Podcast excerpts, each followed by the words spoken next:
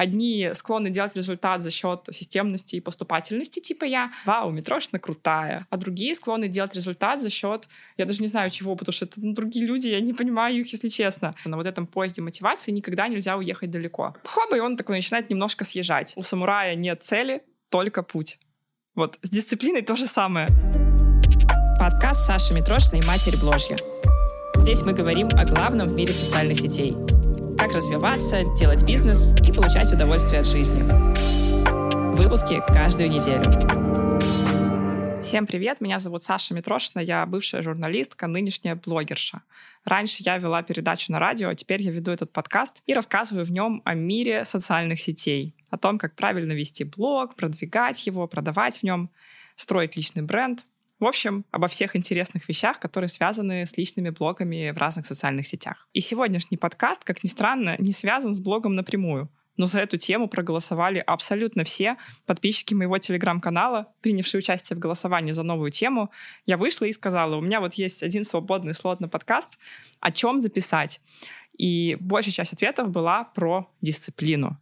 То есть как себя дисциплинировать, как заставить себя что-то делать, как не терять мотивацию, даже если ничего не получается, как стать системным человеком. Я на всякий случай еще сделала голосование с 3 другими разными вариантами, и все равно все проголосовали за дисциплину, и я такая, ну ладно, хорошо. В принципе, дисциплина связана с блогерством. Ну, точнее как, дисциплина на самом деле связана абсолютно со всеми сферами жизни, и абсолютно везде она может помочь, и ее отсутствие может навредить.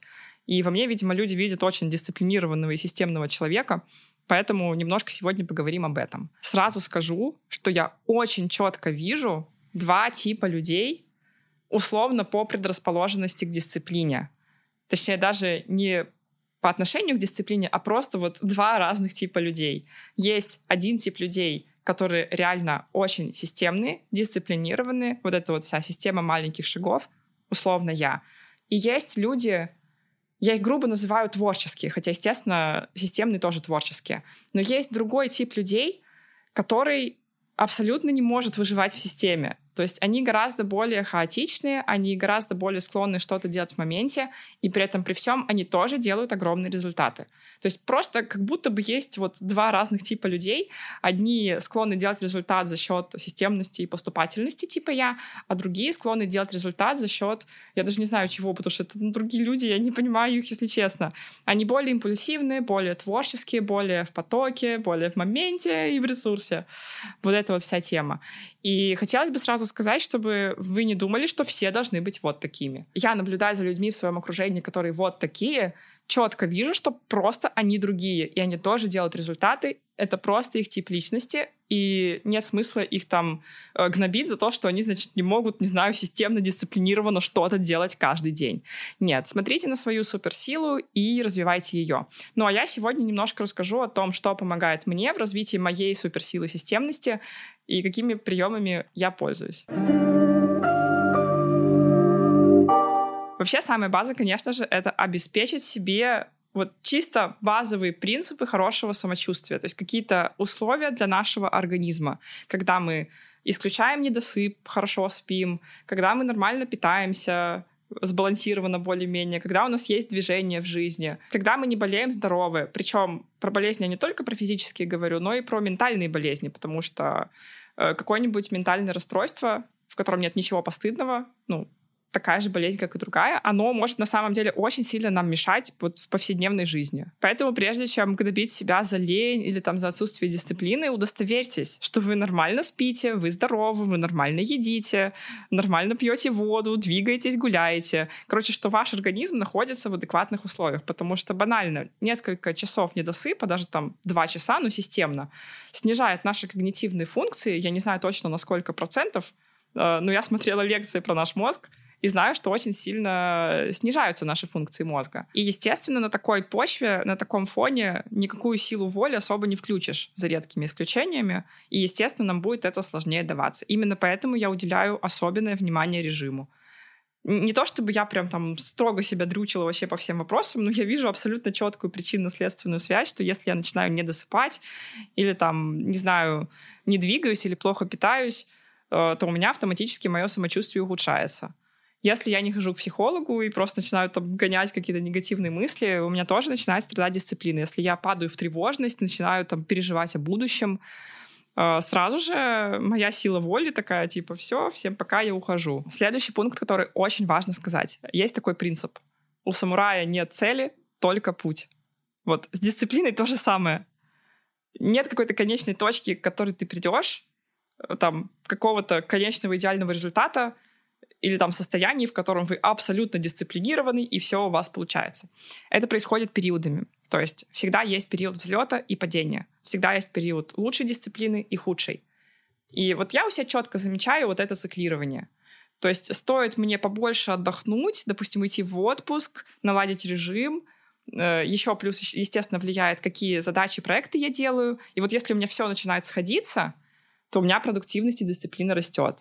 Потом у меня может она упасть, потом снова вырасти. Плюс еще в любом новом деле у нас, как правило, никогда не бывает вот такого вот линейного роста, и очень часто попытка привить любую привычку себе может затягиваться на годы, и это абсолютно нормально. То есть я, например, несколько лет приучала себя есть овощи, и только сейчас я реально уже как-то на автомате с удовольствием почти каждый прием пищи эти овощи несчастные ем.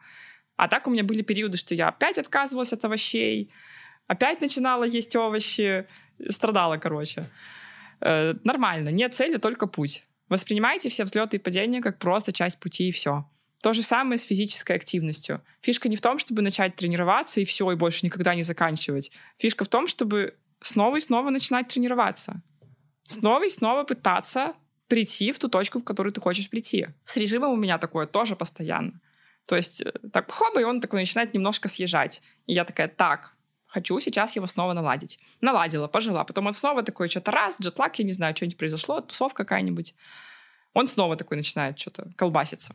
Я такая, так, хорошо, мы снова съедем. И вот если убрать из себя некое требование идеального результата всегда, постоянно, даже в самые тяжелые рабочие периоды или личные, то становится гораздо проще. То есть мы просто ставим перед собой цель снова начинать делать то, что мы хотим делать, и все. Особенно, когда я начала видеть картину целиком и поняла, как каждый элемент влияет на мою жизнь в целом, типа, условно, отдельно режим, отдельно там грамотное планирование, отдельно расставление приоритетов, отдельно отказ от того, что мне сейчас не актуально, не нужно, отдельно, не знаю, питание, там, активность, мне стало гораздо легче. И мне стало гораздо легче справляться с тем, что что-то у меня может в моменте не получаться, что какой-то элемент у меня в моменте проседает, потому что я отвязала это от своей личности и перестала думать, типа, я не ложусь вовремя спать, я плохая, условно говоря.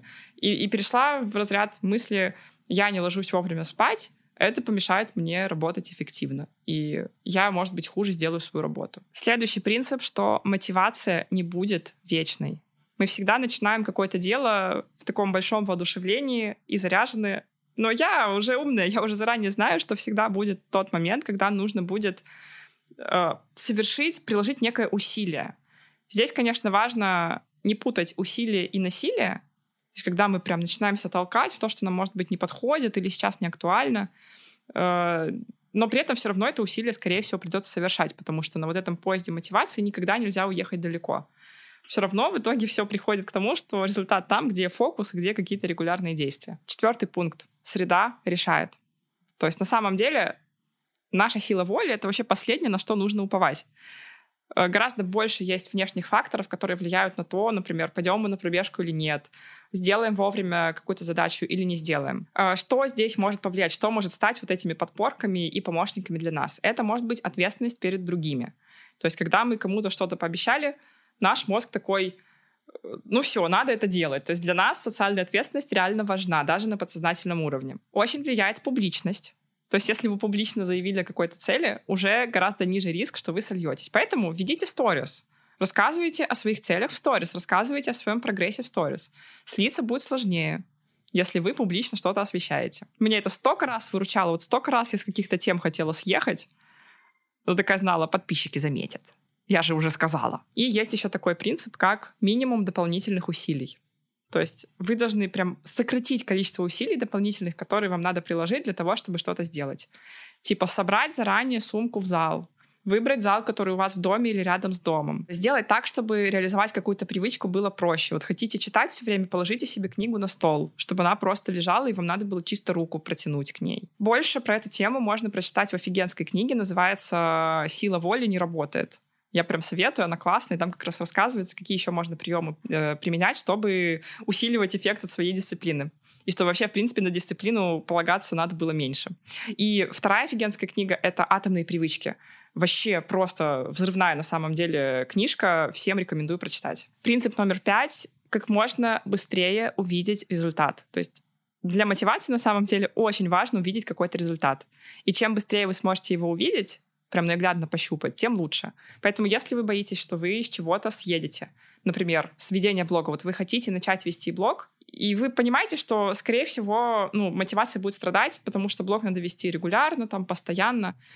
Подумайте, как можно показать себе результат быстро. Например, быстро купить какую-то рекламу, чтобы пришли подписчики.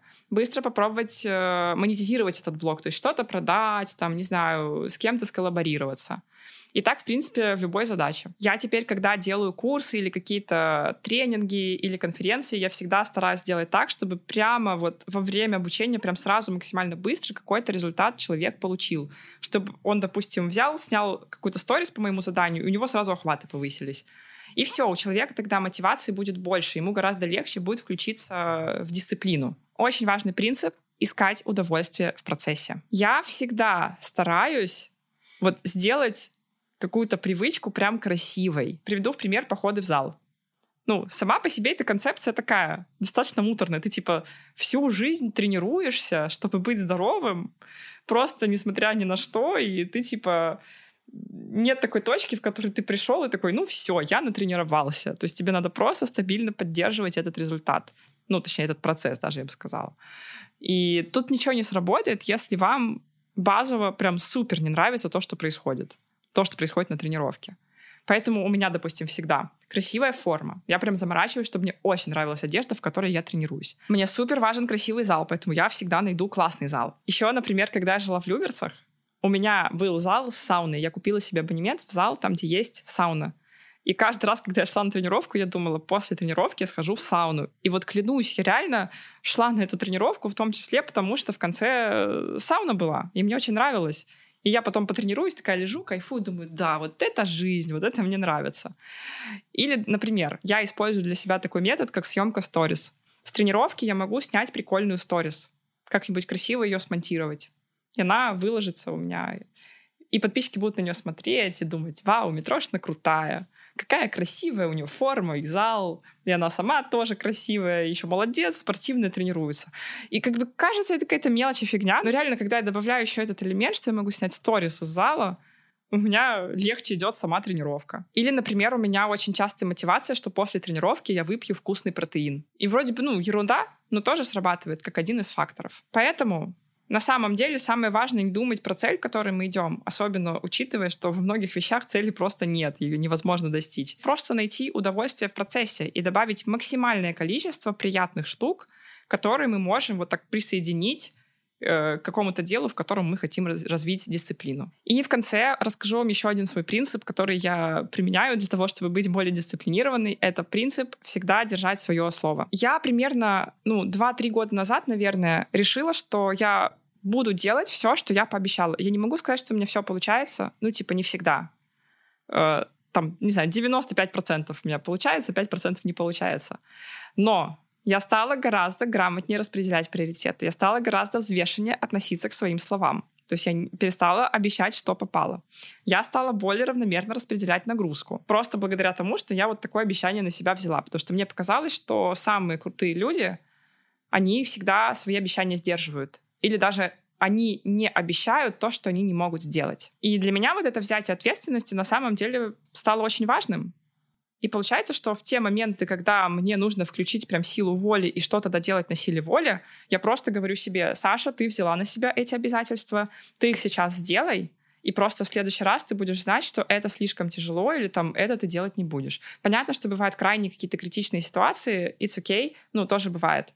Но базово это очень сильно мою ответственность взрастило. И теперь я как бы абсолютно четко понимаю, сколько сил у меня есть, сколько у меня возможностей есть. И в какие-то ситуации, когда хочется опустить руки и перестать делать, на меня срабатывает вот этот принцип взятия ответственности. На этом все. Постаралась выделить свои приемы, которые использую я. Напишите, пожалуйста, что вам было интересно и полезно, и обязательно их внедряйте, потому что эти штуки реально помогают. Ставьте звездочки нашему подкасту. Мы с Романой смотрим и радуемся всегда, когда люди нам ставят оценки, читаем ваши отзывы и ждем вас в следующих выпусках. Пока!